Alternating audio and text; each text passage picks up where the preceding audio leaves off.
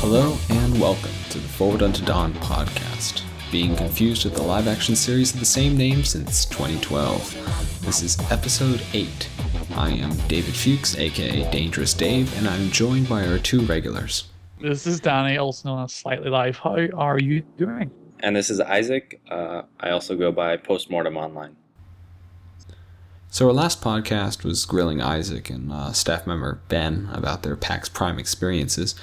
Since then, we've seen torrents of new gameplay information, map reveals, etc., but we've also gotten some big new fiction releases as well, uh, which are the subject of today's episode, namely the live action trailer Scanned, which premiered early October 19th, the continuing serial we have nothing to do with, Forward Unto Dawn, which, as of this recording, is more than halfway done. And finally, the sequel to Halo Glasslands, uh, Karen Traviss's The Thursday War, or as I've aggressively pushed for it to be known on the forums, Glass Harder.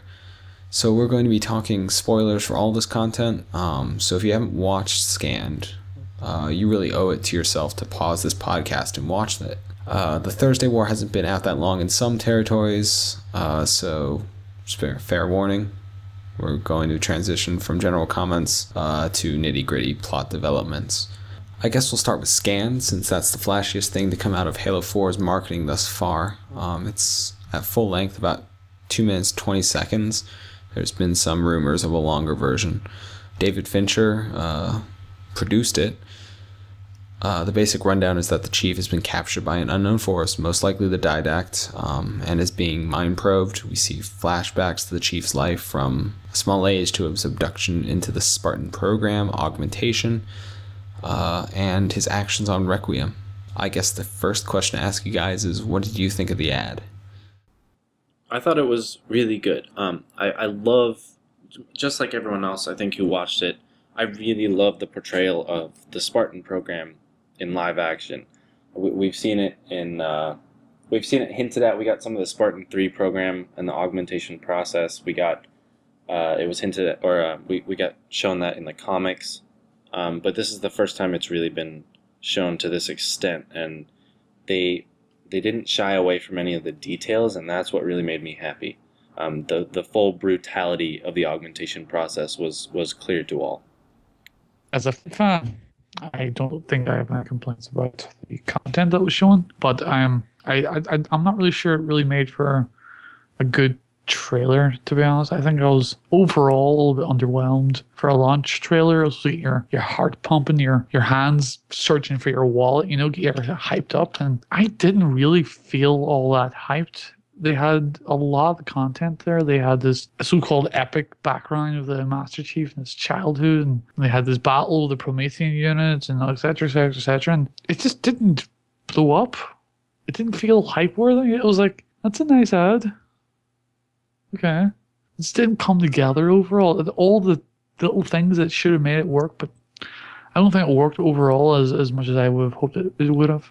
Yeah, and I agree with you on that. Unfortunately, I, I think we've I don't want to say we've been spoiled by the uh, the the Bungie Halo marketing, um, but I, I do think we've been spoiled by the Bungie Halo marketing. Those were just some of the best trailers for any game or, or even movie I've ever seen, uh, and these, I think, as Dave pointed out, seem very lacking in kind of a, a narrative progression. And um, and then one of my biggest complaints is that they they keep uh, I'll just I'll just say this pretty bluntly. Uh, they keep botching the the music opportunities with the trailers. I feel like the Halo Four trailers so far have kind of missed their mark on that note. Yeah, I did. I did think to me it was interesting how they did some parts definitely better than previous um, commercials because what really got me about um, the Halo Reach Birth of a Spartan was that it didn't, like we said, it didn't really depict it the augmentation in a way that really made sense. They have all these people getting augmented, but there's only one person in this room, etc. It didn't really seem that uh, physical and raw. And here you definitely got a much bigger sense of how harrowing that would be.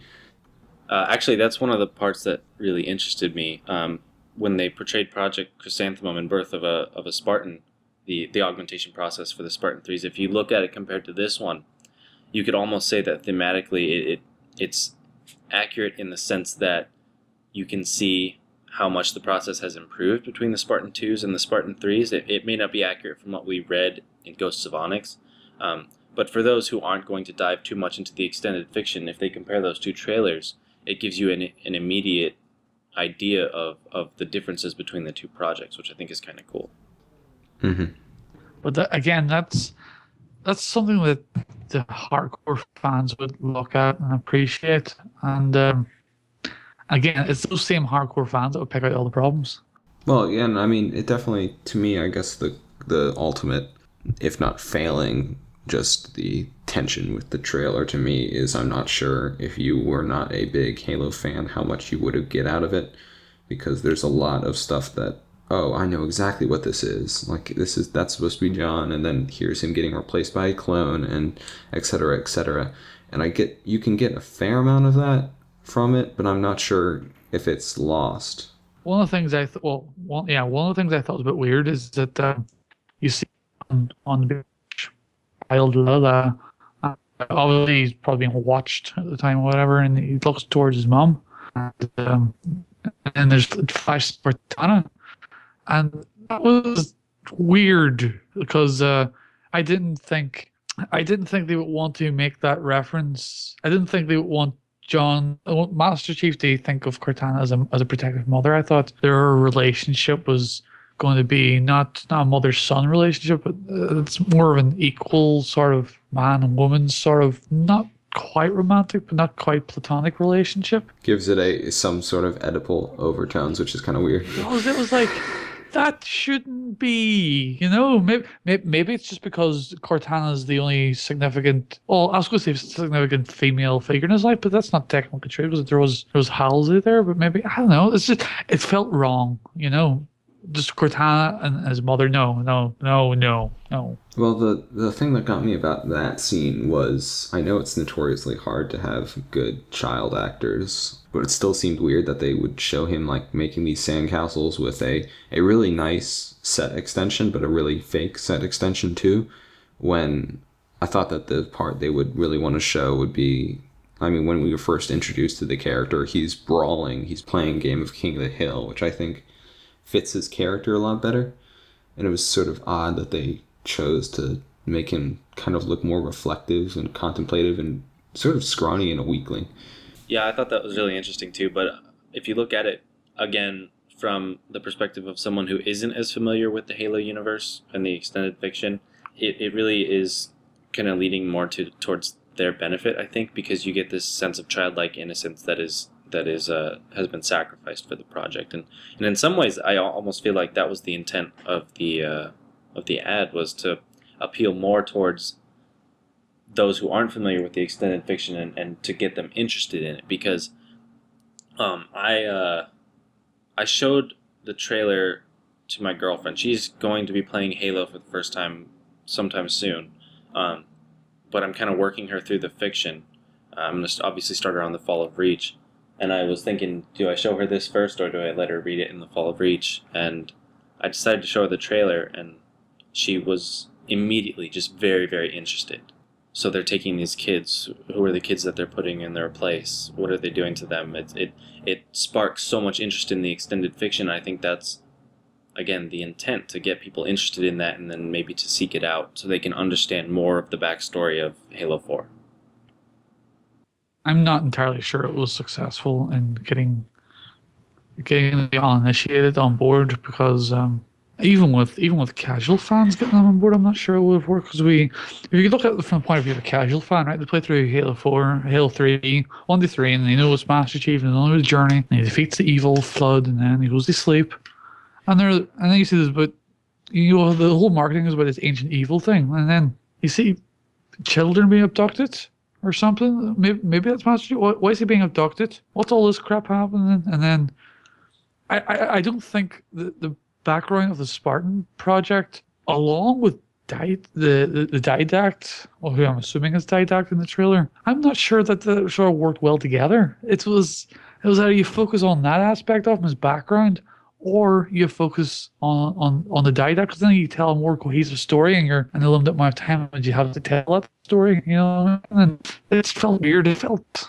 I don't know just just didn't it didn't like said, it just didn't come together. And and for a new a new person a new fan potentially someone who's played Halo before and I I think they've got a lot of mixed messages what's this game about? Is it is it about taking children, or is it about is, is, is you know is it about this what? Why is he being held up? Is that how the game starts? And you know, I mean, it, it doesn't really lead into the uninitiated. It it doesn't really serve as a particular good introduction to the Master Chief's character. It doesn't serve as a particularly good introduction to what Halo Four is about. Yeah, I almost um wonder if they had approached it from a little bit more of a linear standpoint, like starting with him as a kid, going through the Spartan program, and then at the very end revealing that he's on Requiem and captured and being scanned by the didact, if that might have improved the trailer at all. That'll be worth re-editing probably, just to see. I don't know. I think I think just a more yeah a more linear structure probably would have helped it because it, it jumped about a lot. It's a lot to take in, you know. The cut on the note of the the cuts on the hand, I, I do love how brutal that is. Like you can see the the marks where they're gonna uh, cut them open and, and do the bone grafts. Or where they already have cut them open. Because that's the thing that they were implying. It's already been done. That's the scars. Well, yeah, yeah, but but before that, when they're going in to be operated on, they have the markings on them where the yeah incisions the, the really made. Yeah, yeah. Which is just, that's that's so cool. That's something I have always wanted to see ever since you know reading the Fall of Reach, and I was happy to see it in the comic adaptation of the Fall of Reach. But this is just it's realized so much better here. I'm, I'm not really sure what it is because you see the lines and then you see there's blood lines. Like, what did the doctors do them? Did they just play with their hands, cut them open a wee? You didn't really see the whole process of their the actual physical sort of process. It could have done like a two, three second little blink to some screens showing it. Mhm. I mean, I'm, I'm just trying to think from the, the, the perspective of someone who doesn't know what's going on. Yeah, I mean, and that's something the Birth of the Spartan did fairly well, is they made it clear that oh, they're getting jacked up with this stuff, making them stronger somehow. Yeah. And it's not till later on where you, the viewer would naturally tune into the together. Well, that's definitely the chief. That's what happened to him. Maybe that's how he's so super, you know? It could have spelt it out a lot better, which would have been would better overall for the entire thing for, for everything actually, for non fans, for casual fans and for and for the uninitiated alike. Mm-hmm. Well, and so the the thing that made me think about that is I really because you know, I'm comparing it to we've had, I guess what you would call hype trailers like Starry Night for um, Halo Three, where it wasn't anything related to the games beyond just let's show some things that fans will freak out about and let's have a big thumping ending.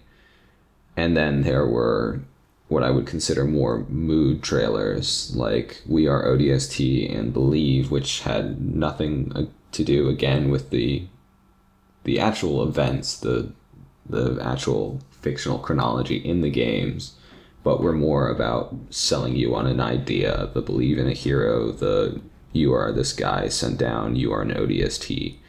And I'm wondering where on the gamut of ripped from the actual game to this is just setting up the mood of what they want people to feel about this game. Is this trailer supposed to take place in what part of that continuum? The thing that it's it just makes me i'm unsure be, partly because it's such a big name producer attached to it how much leeway they gave them to just do whatever the heck they wanted and sometimes that leads to some really inscrutable creative decisions Yeah, it would be really interesting to hear uh, what sort of involvement Fincher actually had. I mean, he could have had a lot of stuff. I'm not sure what the director. Who's the wait? Um, yeah. Um, it was directed by the visual effects lead of Scott Pilgrim versus the World. I don't know how much actual directing he's done otherwise, so I'm not sure what the exact delegation of responsibilities was. But that definitely would be interesting. I, the visual effects lead makes me think that he was more responsible for like the requiem shots and all directing the actual animation parts and that fincher might have had more of a impact in the actual scripting and stuff i'm not really sure One thing that I I also want to bring to everyone's attention from the trailer we know that the chief is over seven feet tall in armor, and in this trailer, he is also suspended five or six feet over the ground.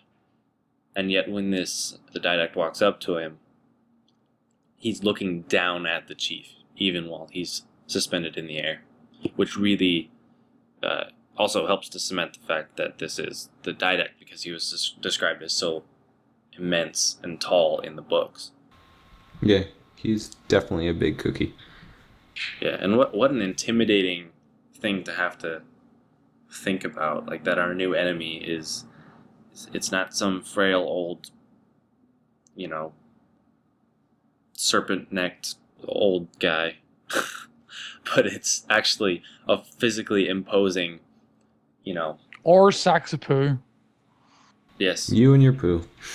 Although in that one, I guess we could say it was the giant tentacle monster. Or a big giant poo monster, yeah. Or a big giant, yeah, yeah. yeah. But yeah. It's it's definitely stepping up, stepping up a notch. So, do we have a final determination of exactly what armor they're suiting them up with? I can really not tell because they're missing. It's missing the shoulders. Oh, oh, that's um. If you look at if you look at the feet, it's the the legs are the same as the Mark uh, Mark IV from Halo Wars, and looking at the back of the Halo Wars Spartans, they actually are very similar to what was shown in the trailer. They've even got those little latches on the shoulder that come down. So I think it was definitely supposed to be the Halo Wars Mark IV, which again is confusing because we were told that the package and the Forward Unto Dawn armor was officially John's.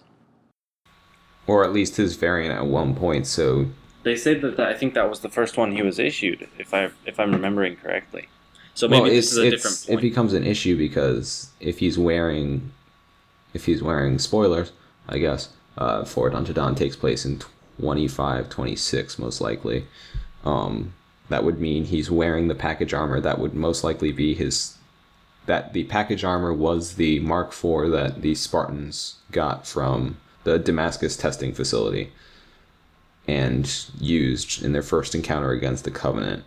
And then at least uh, the Spartans in Halo Wars were outfitted with a new version, the Halo Wars Mark IV, but Blue Team was at, or the Spartans were still, including John, were still using the old Mark IV by, is it 2541 the package is supposed to take place? I don't I don't I don't think we have an exact date. But it's it's years after um, the events of Halo Wars, so there's some sort of weird stuff going on there. I'm not really sure exactly how that's supposed to get panned out. Okay, but Mark IV, I was unclear on that respect. That's good to know. So actually, now that this makes me think about how much of this stuff they actually built custom for the custom for the trailer. Like if if it's Mark IV, then they built a suit of it just for this trailer, or they're going to use it for something else. Because they haven't shown Mark IV in anything else, have they? It doesn't it doesn't look like the Forward Unto Dawn. Well, we know that I, I feel like the the cinematic or the the CG parts in the trailer looked a lot like what we've seen of Spartan Ops so far in the Infinity making of. So I wouldn't be surprised if if it actually shows up in there somewhere. Yeah, actually, that's a good point. I'm not sure how much of the chief suit is all CG, but at least parts of it are practical. And Danny just keeps quiet. Oh, I'm here. No, I'm Um, saying because you you probably know. I'm keeping quiet for a reason. Um, so anything else you want to say about the trailer? Oh, oh, actually, there is one more thing. Um, uh, when they're going into the augmentation room, the redhead that steps forward, um, some people have pointed out that you can hear her number being called out, uh, and it's uh, 058. So that's Linda. Wasn't she supposed to be blonde? No, redhead. Okay. And I uh, get the, the other confused. interesting part, and this this has to have been intentional, uh, the part where she steps forward is at the uh, 58 second mark in the video. All right, so moving on to Glass Harder. Yes, the Thursday War. Um, I guess before we get into the spoilerific details, what did you guys think of it? I thought it was good. I really liked, you know, what they're doing with the story. I feel like it was shying away from um, the characters that we know to be a part of the core Halo book series. You know, we didn't get Fred and Kelly, and uh, and then the the Spartan threes, um, and most importantly, Halsey was in there very little.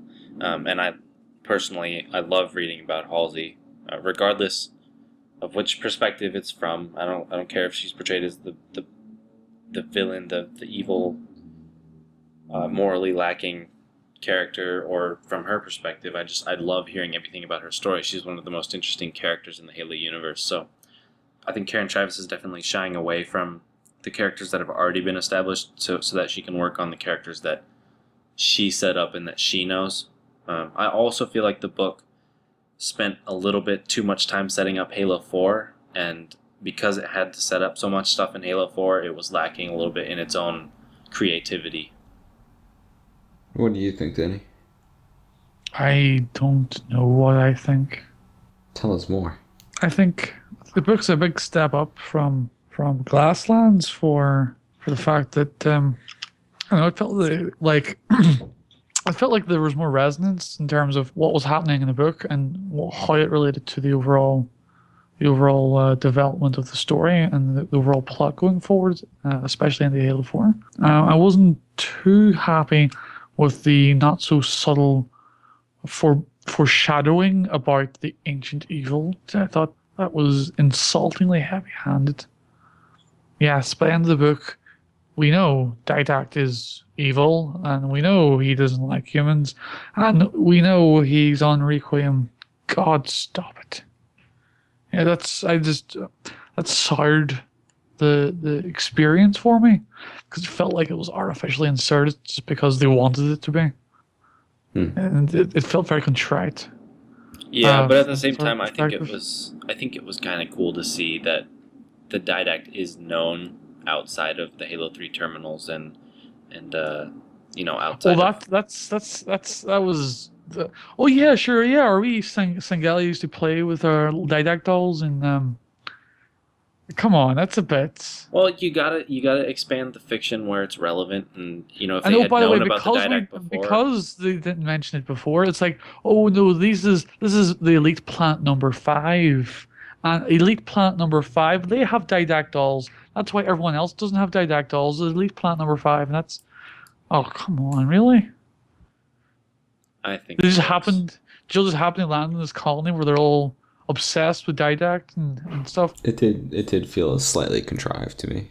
No, I think And they're all waiting for their into the plot god, like and that is This going to messenger be. walks in, and come on, it's uh, that part felt very weak. Like I, I, I thought the whole storyline with Jul's uh, wife, I thought that was really good.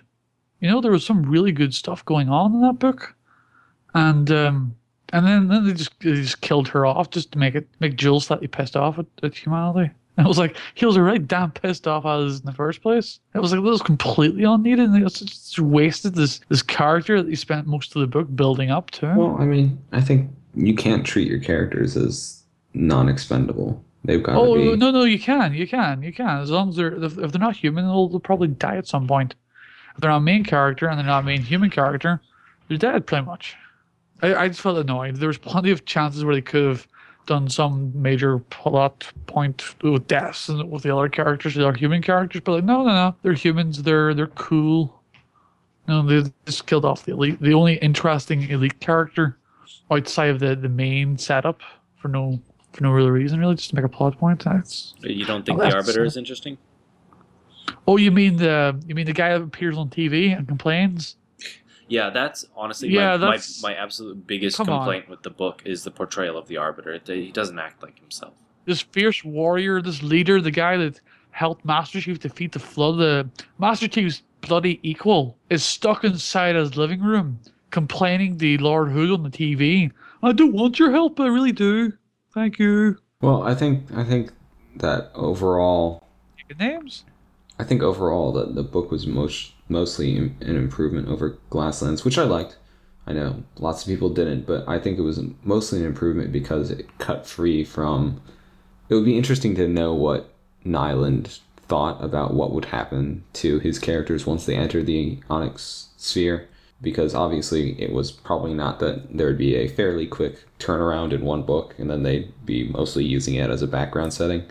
Um, but once Travis Scott was free from that point, I think there was a lot more chance to expand what she was doing. And so in Glasslands, I really could not tell you who was whichever member of Kilo 5. There was the old washed out Spartan, there was the non washed out Spartan, and then there were the random interchangeable ODSTs that I did not understand.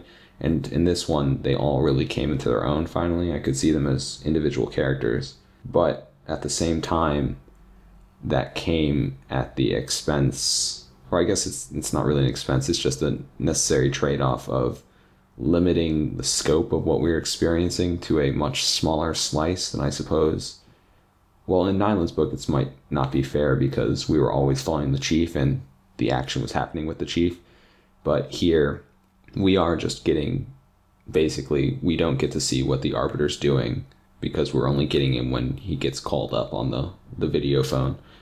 Um, we're mostly following Kilo 5, and while that's interesting, we're also still missing a lot of context between what's going on on Sanghelios, what the Arbiter is doing.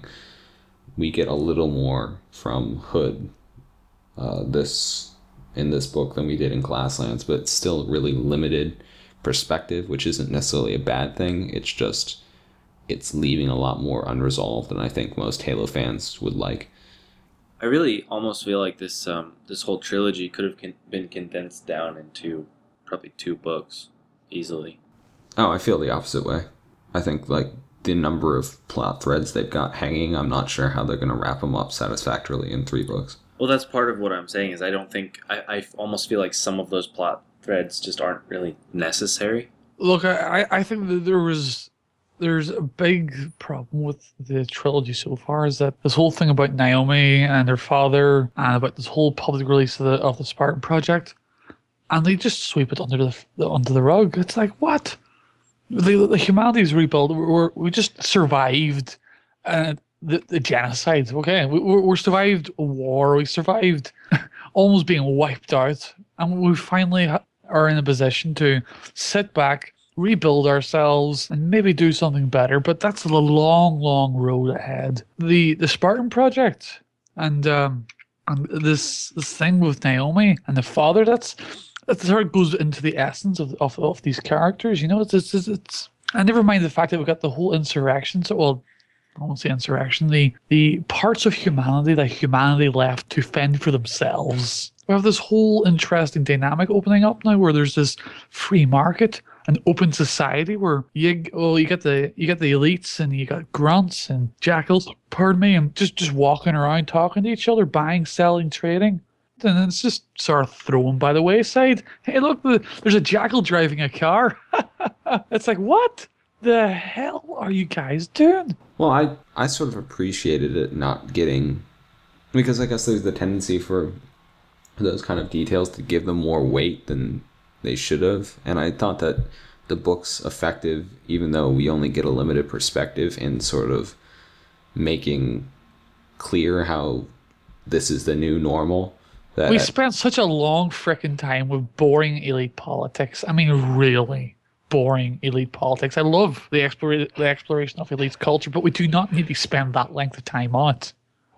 But with human politics, yeah, bugger that eh, looking at ourselves is just brushed under the carpet. I think that has to do with Karen Traviss's writing is that she's don't, much, much don't more... blame her. She didn't sit there for the past couple of years to make the entire franchise ignore the insurrectionists. So don't be blaming her because the same thing's going to happen again. No, no, I, I do think it does have to do with the fact that she's much more proficient at writing character stories than at writing universe stories.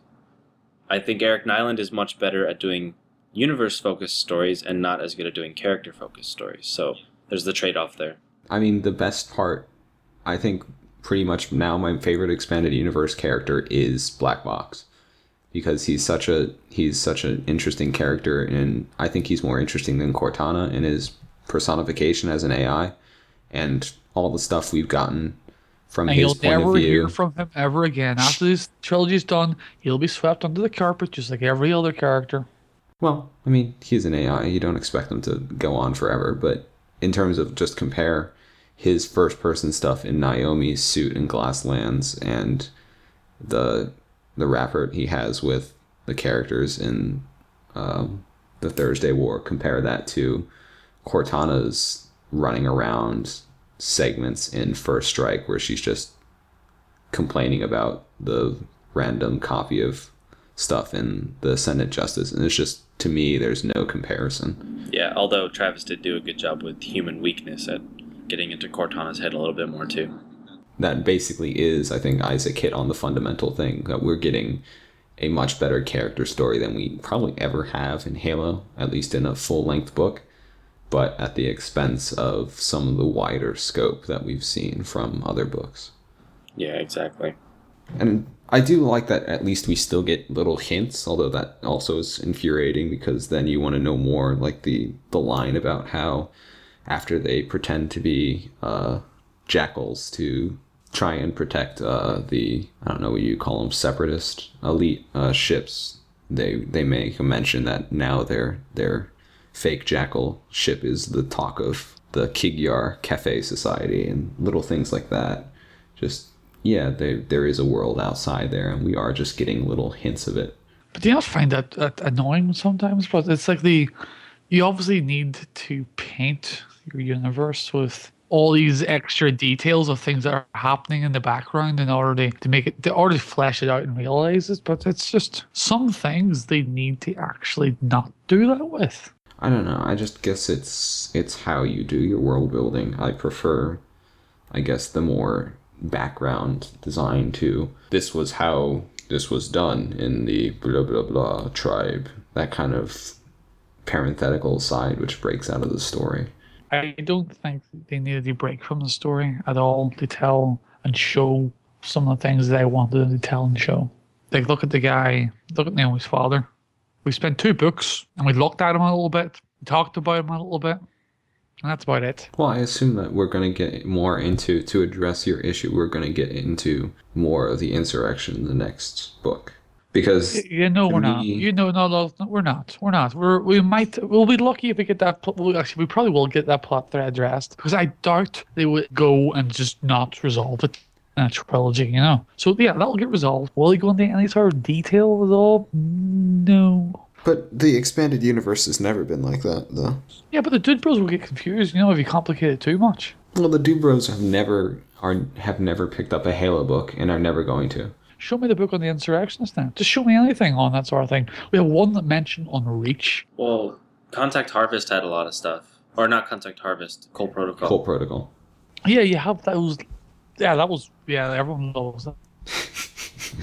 I think Cole Protocol wins the award for most inconsequential book Yeah. in the Halo series. It's not that bad.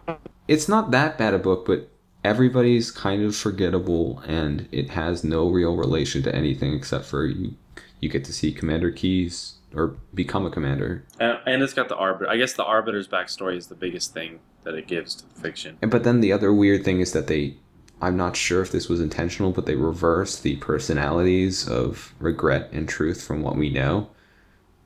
So that regret is the person who wants to get rid of the elites, and truth is the one who wants to keep them around because he finds them useful. Yeah, I remember that. Which I think could be an interesting shift for truth if they had gone into it, but as it is, it seems like a, a mistake.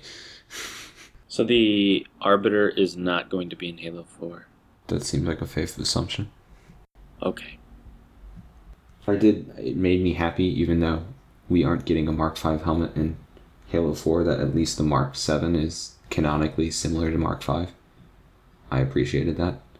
I'm I'm a sucker for Mark V being the best looking armor to me, so that was a nice little touch. I like Mark 4 myself. Lame. Um, I guess the the final question that it leaves that it really leaves me is getting back to the new normal is that we can now outgun. I mean, unless the elites got their act together and basically mass attacked the Infinity alone, we basically now are the most powerful guys aside from the Forerunners. And obviously in Halo 4, that's going to get upended with our Ancient Evil. But I guess the concern there is have you you never want your protagonists or I don't know if you would count to many people, Kilo Five aren't protagonists, but your your main characters, you don't want them to be too powerful. Otherwise, you then have to inflate the powers of the the threat, and it becomes this sort of like plot inflation um, issue. So I'm kind of wondering how they're going to address the fact that they've made the humans so powerful in the expanded universe and as also in the rest of the trilogy. Well, it, it could be that we are uh, just like the Covenant becoming too powerful, while on the other hand relying too much on um, some other you know assets that we have, such as the engineers and then Trevelyan. Um, We aren't too powerful, but that's the thing. We are not powerful yet. Infinity is the first step. yeah, but that the thing, the thing I've got to wonder about is with us relying so much on all this Forerunner tech, what's going to happen when the Forerunners come back and, and you know reactivate stuff? Are we going to get kicked out? Is it going to shut down on us? Are we then going to be even weaker than we were before? Yeah. Or or we lose the engineers entirely because they're designed to serve the forerunners. I did they did at least um I would have been annoyed if if Parangosky being the pragmatist had not mentioned it. She had mentioned that at some point they they did need to stop them because otherwise the engineers would keep on tinkering things and that'd be great, except they would become reliant. So I'm guessing the idea is they're gonna let them they're basically for the short term they're letting them do whatever they want so they get an advantage over the covenant and then from there they're going to have to rein them in so everyone can understand what they're doing and just keep them controlled by that way. So they will at least know what they're doing. And while the engineers might be faster or better at making repairs etc they're still going to rely on human crews as a safety measure. Although actually that was the other thing that i appreciated in terms of character building is the engineers were more like actual beings instead of machines. And like yeah aside from aside from contact harvest we never really got any development into that but i like that i mean they are really they are machines to a degree but they still have within their primary programming i guess of serving the forerunners they do have their own so they're basically thoughts. cuddly AI. Yeah, I was going to say. I mean, Cortana's a machine too, but that doesn't mean she isn't, you know, self-aware. but they aren't they aren't treated as just biological machines that fix things and that was nice The uh, the prophets, the San'Shyuum, they they they weren't silly enough to not to let the uh, to let the engineers get out of hand. Like we know the elites had their society deconstructed via the, the covenant and the covenant's war machine and the whole infrastructure that that was provided by not not just the forerunner technology but the the other aliens in the covenant. And with the covenant with the the Sanshuma they disappeared. They took all the engineers with them. That's because i think they know and realize how important they were but i i don't think they would have been as as reliant on that. I think they would have been intelligent enough to recognize the need for them to keep up Well, with the- the, the technology sen- that they were developing for the covenant. I get the sense, um, especially from the, I think the Halo Wars timeline, unlockable timeline, that it was the actual, the actual, the actual power of the engineers was kind of kept secret from the majority of the Covenant because the prophets would basically use them to iterate new designs and reverse engineer Forerunner relics and then pawn that off. That was part of their power. Their power play was they bartered this out. And if it had become known that actually mostly it's just the engineers doing this uh, they would have lost a lot of their their power in the covenant. Yeah, I definitely think the way they controlled the covenant, they needed the entire the entire coalition of species, which is a massive undertaking, to be completely and utterly reliant on them in particular. yeah and i did find it interesting was this was the i saw as aside from the Cole protocol which did delve into elite society a lot the treatment of basically for the non-military elites their society's sort of been frozen that like you get the sense that within the covenant for the last 300 years or so those were the same as the 300 years before that or the 300 years before that. And you do get a really good impression of how this is sort of suddenly changed but people are still going through the same motions. I did like the the, the sole appearance of grunts as like basically sharecroppers, just giving you a sense of once again a little sliver of what the world is like outside of the sphere of what the characters are doing. I guess then the last question is well, uh, two questions then is one, do you think that we've reached the end of Jul's story in the Kilo 5 trilogy?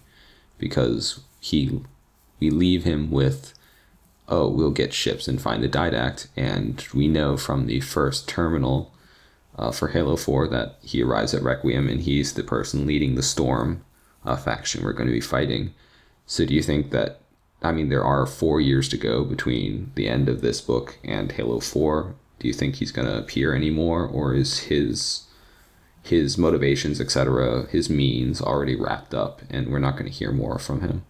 I feel like his his story's kind of wrapped up. Like we we can pretty much assume where everything is gonna go. They also um in one of the Bolton's uh, bulletins they had um the surgeon's Oni reports where they mention they basically mention the Storm fleet. So I kind of guess they've given us as many details as they want about that, and we we know pretty much where he goes from there. Yeah, what I'm actually interested in is um a, a while back they they published the short story in Evolution's The Return, and then they adapted it into a really good motion comic. Um, but I want to know with with Jul leading the Storm faction, then what's the relevance of this this other elite that supposedly discovers a Forerunner monitor? I wouldn't be surprised if they retconned a short story, which in the whole grand scheme of things doesn't really add up too much. You know, what I mean, that, they uh, can I, retcon I would be that, really no problem. disappointed because I, I really really like the return. I think it's a, an excellent you know post war piece that that needed to be explored. Even if they said that, even if they tried to make a retcon, that it wouldn't take away from from you reading it for the first time and and being told what it was. And, you know, it wouldn't. I guess if if they retconned anything, if they retconned anything, I would be okay with them retconning the date, and that's all. Yeah. I mean, most of it can fit in general terms anywhere in the time frame, but yeah, some of it would be. Wait, six years, and you don't mention. It's sort of one of those omission things. You don't mention the big civil war that led to one part going off to find the. Yeah, don't forget as well. This this came out uh, just like uh, Halo Legends Origins. Uh, This this gives us an insight of where Thiever Thiever may be thinking of what was going to happen after Halo Three a few years back. Although you still have to take it as as a part of the fiction rather than, you know, Beyond the creative part of it. exactly, exactly. And um, it, the biggest problem is just that this elite, is, this shipmaster, is talking about finally being able to speak with his gods, speak with the gods himself. And Well, if- how many if- how many people are you expecting to meet Didact in Halo Four? You know, Well, the fact is, if, if someone has already met the Didact and and confirmed that he's you know Forerunner alive, one of their gods and whatnot, y- you'd think word would get around and he would have no need to be talking about the prophets and how he can speak to the gods in their place. Yeah, it's it's a potential conflict. It'd be interesting to see if they touch on that. And they also said they they they know the last story that they want to tell in the Halo universe as well. So the next few years, and then they have the very very end. No, that's what that's when they resurrect uh, Noble Six. like the at least the mainline Halo titles, you could probably carry on with more Spartans, but it wouldn't.